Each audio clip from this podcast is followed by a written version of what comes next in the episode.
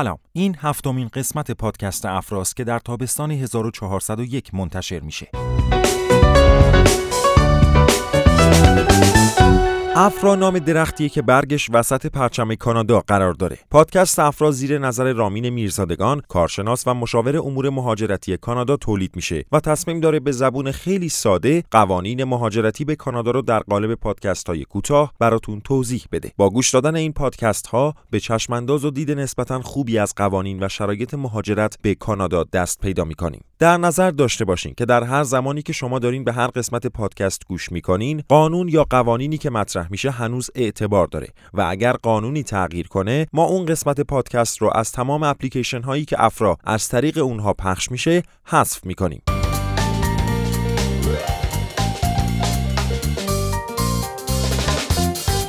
از بین روش های مختلف برای مهاجرت به کانادا خیلی ها مهاجرت از طریق ویزای کار رو ترجیح میدن. چرا که هم تنوع روش برای این نوع ویزا وجود داره و هم با برنامه های استانی متنوع امکان پذیره. تو این قسمت پادکست افرا به سراغ ویزای 13 کانادا میریم که برای کارآفرینان افراد دارای شرایط خوداشتغالی و همچنین کسایی که می‌تونن سود قابل توجهی رو برای اقتصاد کانادا از طریق شروع و اداره یک کسب و کار رقم بزنن در نظر گرفته شده.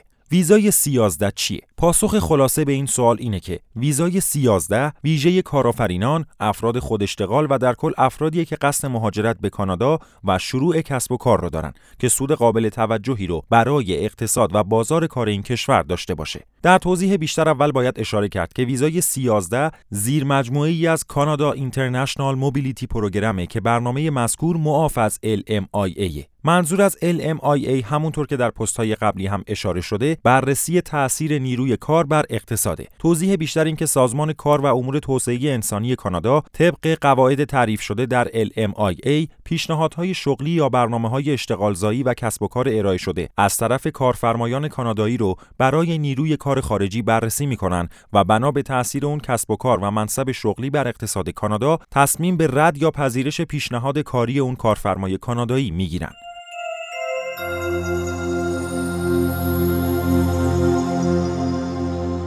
ده مزیت مهم ویزای سیازده عدم نیاز به ارائه مدرک زبان یا آشنایی با زبان انگلیسی، عدم نیاز به مدرک تحصیلی، عدم وجود محدودیت سنی، عدم نیاز به پرداخت ودیعه برای ویزای کار، عدم نیاز به مجوز LMIA در راستای کسب و کار مورد نظر، عدم وجود سیستم امتیازبندی و مصاحبه در حین پیشروی پرونده متقاضی، امکان همراهی خونواده با شخص متقاضی، امکان تبدیل راحت ویزا به اقامت دائم، پروسه سریعتر و سادهتر نسبت به برنامه های استانی، Express Entry و غیره و احتمال بسیار کم در reject ی ویزا در صورت مهیا بودن شرایطی که در ادامه خواهد اومد. شرایط متقاضیان برای ویزای C11 فرد متقاضی باید دارای سابقه و استعداد برای راه اندازی یک سرمایه گذاری موفق باشه و یا منابع مورد نظر و مجموعه مهارت‌های لازمه رو برای خرید یک کسب و کار از قبل موجود در کانادا رو داشته و بتونه اون رو تبدیل به یک کسب و کار سودآور کنه. متقاضی باید دارای یک طرح تجاری دقیق و مشخص باشه که عملی کردن اون واقع بینانه باشه و با منطق حاکم بر بازار کار در منطقه مورد نظر در کانادا سازگار باشه. با وجود اینکه قانونگذار حداقل سرمایه برای سرمایه گذاری مشخص نکرده اما متقاضی باید دسترسی به دارایی و هزینه های لازم برای راه اندازی یا خرید اون طرح تجاری و کسب و کار مورد نظر خودش رو داشته باشه که این هزینه باید در حساب بانکی متقاضی به عنوان تمکن مالی باشه و مبلغ پیشنهادی در این راستا معمولا 150 هزار دلار موجودیه.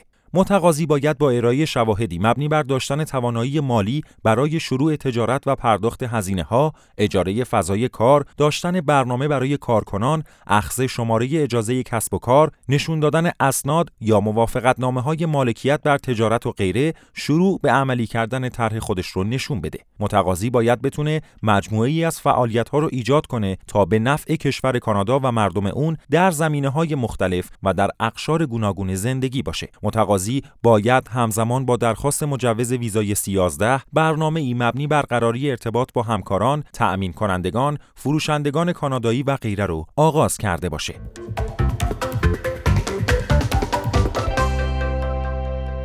دارا بودن این شرایط شانس متقاضی رو بالاتر می‌بره. ایجاد کسب و کار در صنایع کلیدی و اصلی استان مورد نظر، ایجاد کسب و کار در زمینه صادرات کالا و یا خدمات کانادایی، استفاده از تکنولوژی های بروز، ایجاد اشتغال برای تعداد قابل توجهی از شهروندان کانادا یا افراد دارای اقامت دائم در این کشور، تولید محصول یا ارائه خدماتی که در حال حاضر در استان یا ناحیه مورد نظر ارائه نمیشه و ایجاد کسب و کار در مناطق کم جمعیت یا به دور از شهر. در ادامه سه فاکتور اساسی که برای دریافت این ویزا به اونها اشاره شده رو بررسی می‌کنیم.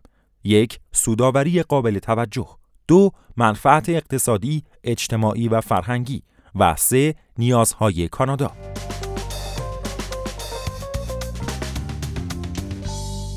فاکتورهای مد نظر در سوداوری قابل توجه در راستای مفهوم سوداوری قابل توجه معمولا پاسخ به سوالات زیر راهگشاست. آیا یک طرح تجاری مشخص وجود داره که به وضوح نشون بده که متقاضی اقداماتی رو برای شروع تجارت خودش انجام داده؟ آیا متقاضی اقدامی برای اجرای طرح تجاری انجام داده؟ آیا شغل مورد نظر می‌تونه یک کسب و کار مناسبی رو به نفع کارگرانی که شهروند یا دارای اقامت دائم کانادان و یا محرک اقتصاد باشه رو ایجاد کنه؟ آیا متقاضی دارای سابقه یا مهارت خاصیه که با باعث افزایش تداوم اون اشتغال بشه فاکتورهای مد نظر در منفعت اقتصادی، اجتماعی و فرهنگی وجود محرکهای عمومی اقتصادی مثل اشتغالزایی، توسعه منطقه‌ای یا در سطح کشوری در زمینه گسترش بازار صادرات محصولات و خدمات کانادایی، پیشرفت در صنعت کانادا مثل توسعه فناوری، نوآوری در محصولات یا خدمات و یا وجود تفاوت با دیگران و یا ایجاد فرصتهایی برای بهبود مهارت‌های مردم کانادا.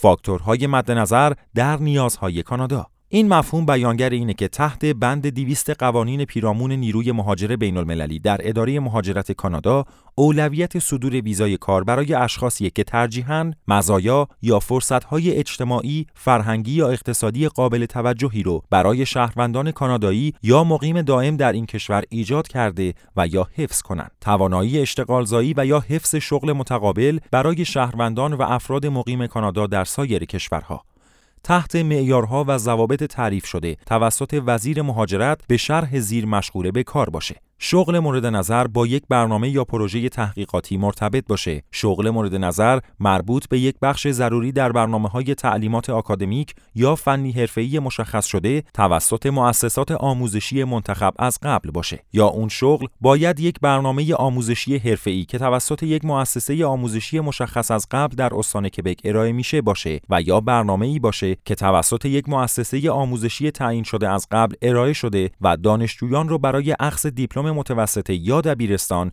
یا گواهی فارغ و تحصیلی خودش ملزم به کار کنه و با وجود ضرورت برای اون شغل برای دسترسی محدود به بازار کار کانادا به دلایل سیاست عمومی مربوط به رقابت در مؤسسات آکادمیک یا اقتصاد کانادا و یا اون شغل دارای ماهیت مذهبی یا خیرخواهانه باشه.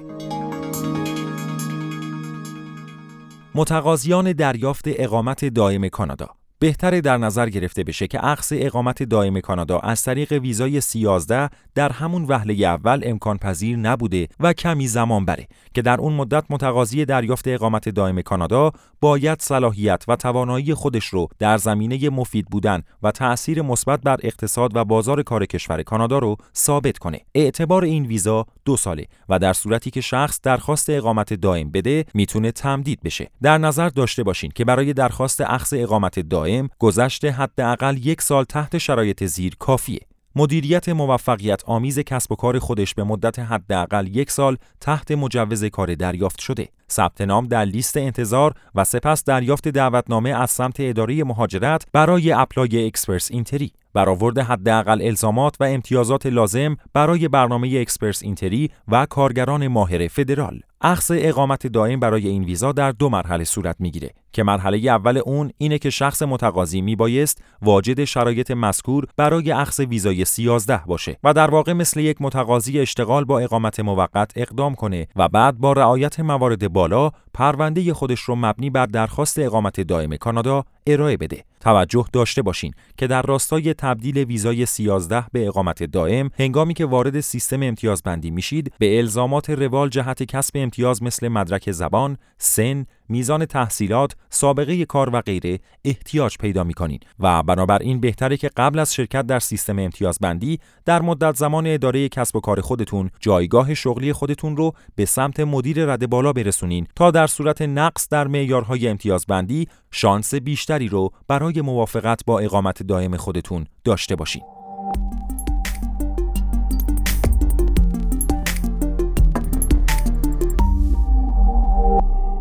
امیدواریم هفتمین قسمت پادکست افرا زیر نظر رامین میرزادگان کارشناس و مشاور امور مهاجرتی کانادا برای شما مفید بوده باشه. شش قسمت قبلی پادکست افرا رو هم با موضوعات مهاجرتی به کشور کانادا می‌تونید از اینستاگرام، لینکدین، وبسایت رامین میرزادگان و همچنین از تمامی اپلیکیشن های پادگیر بشنوید.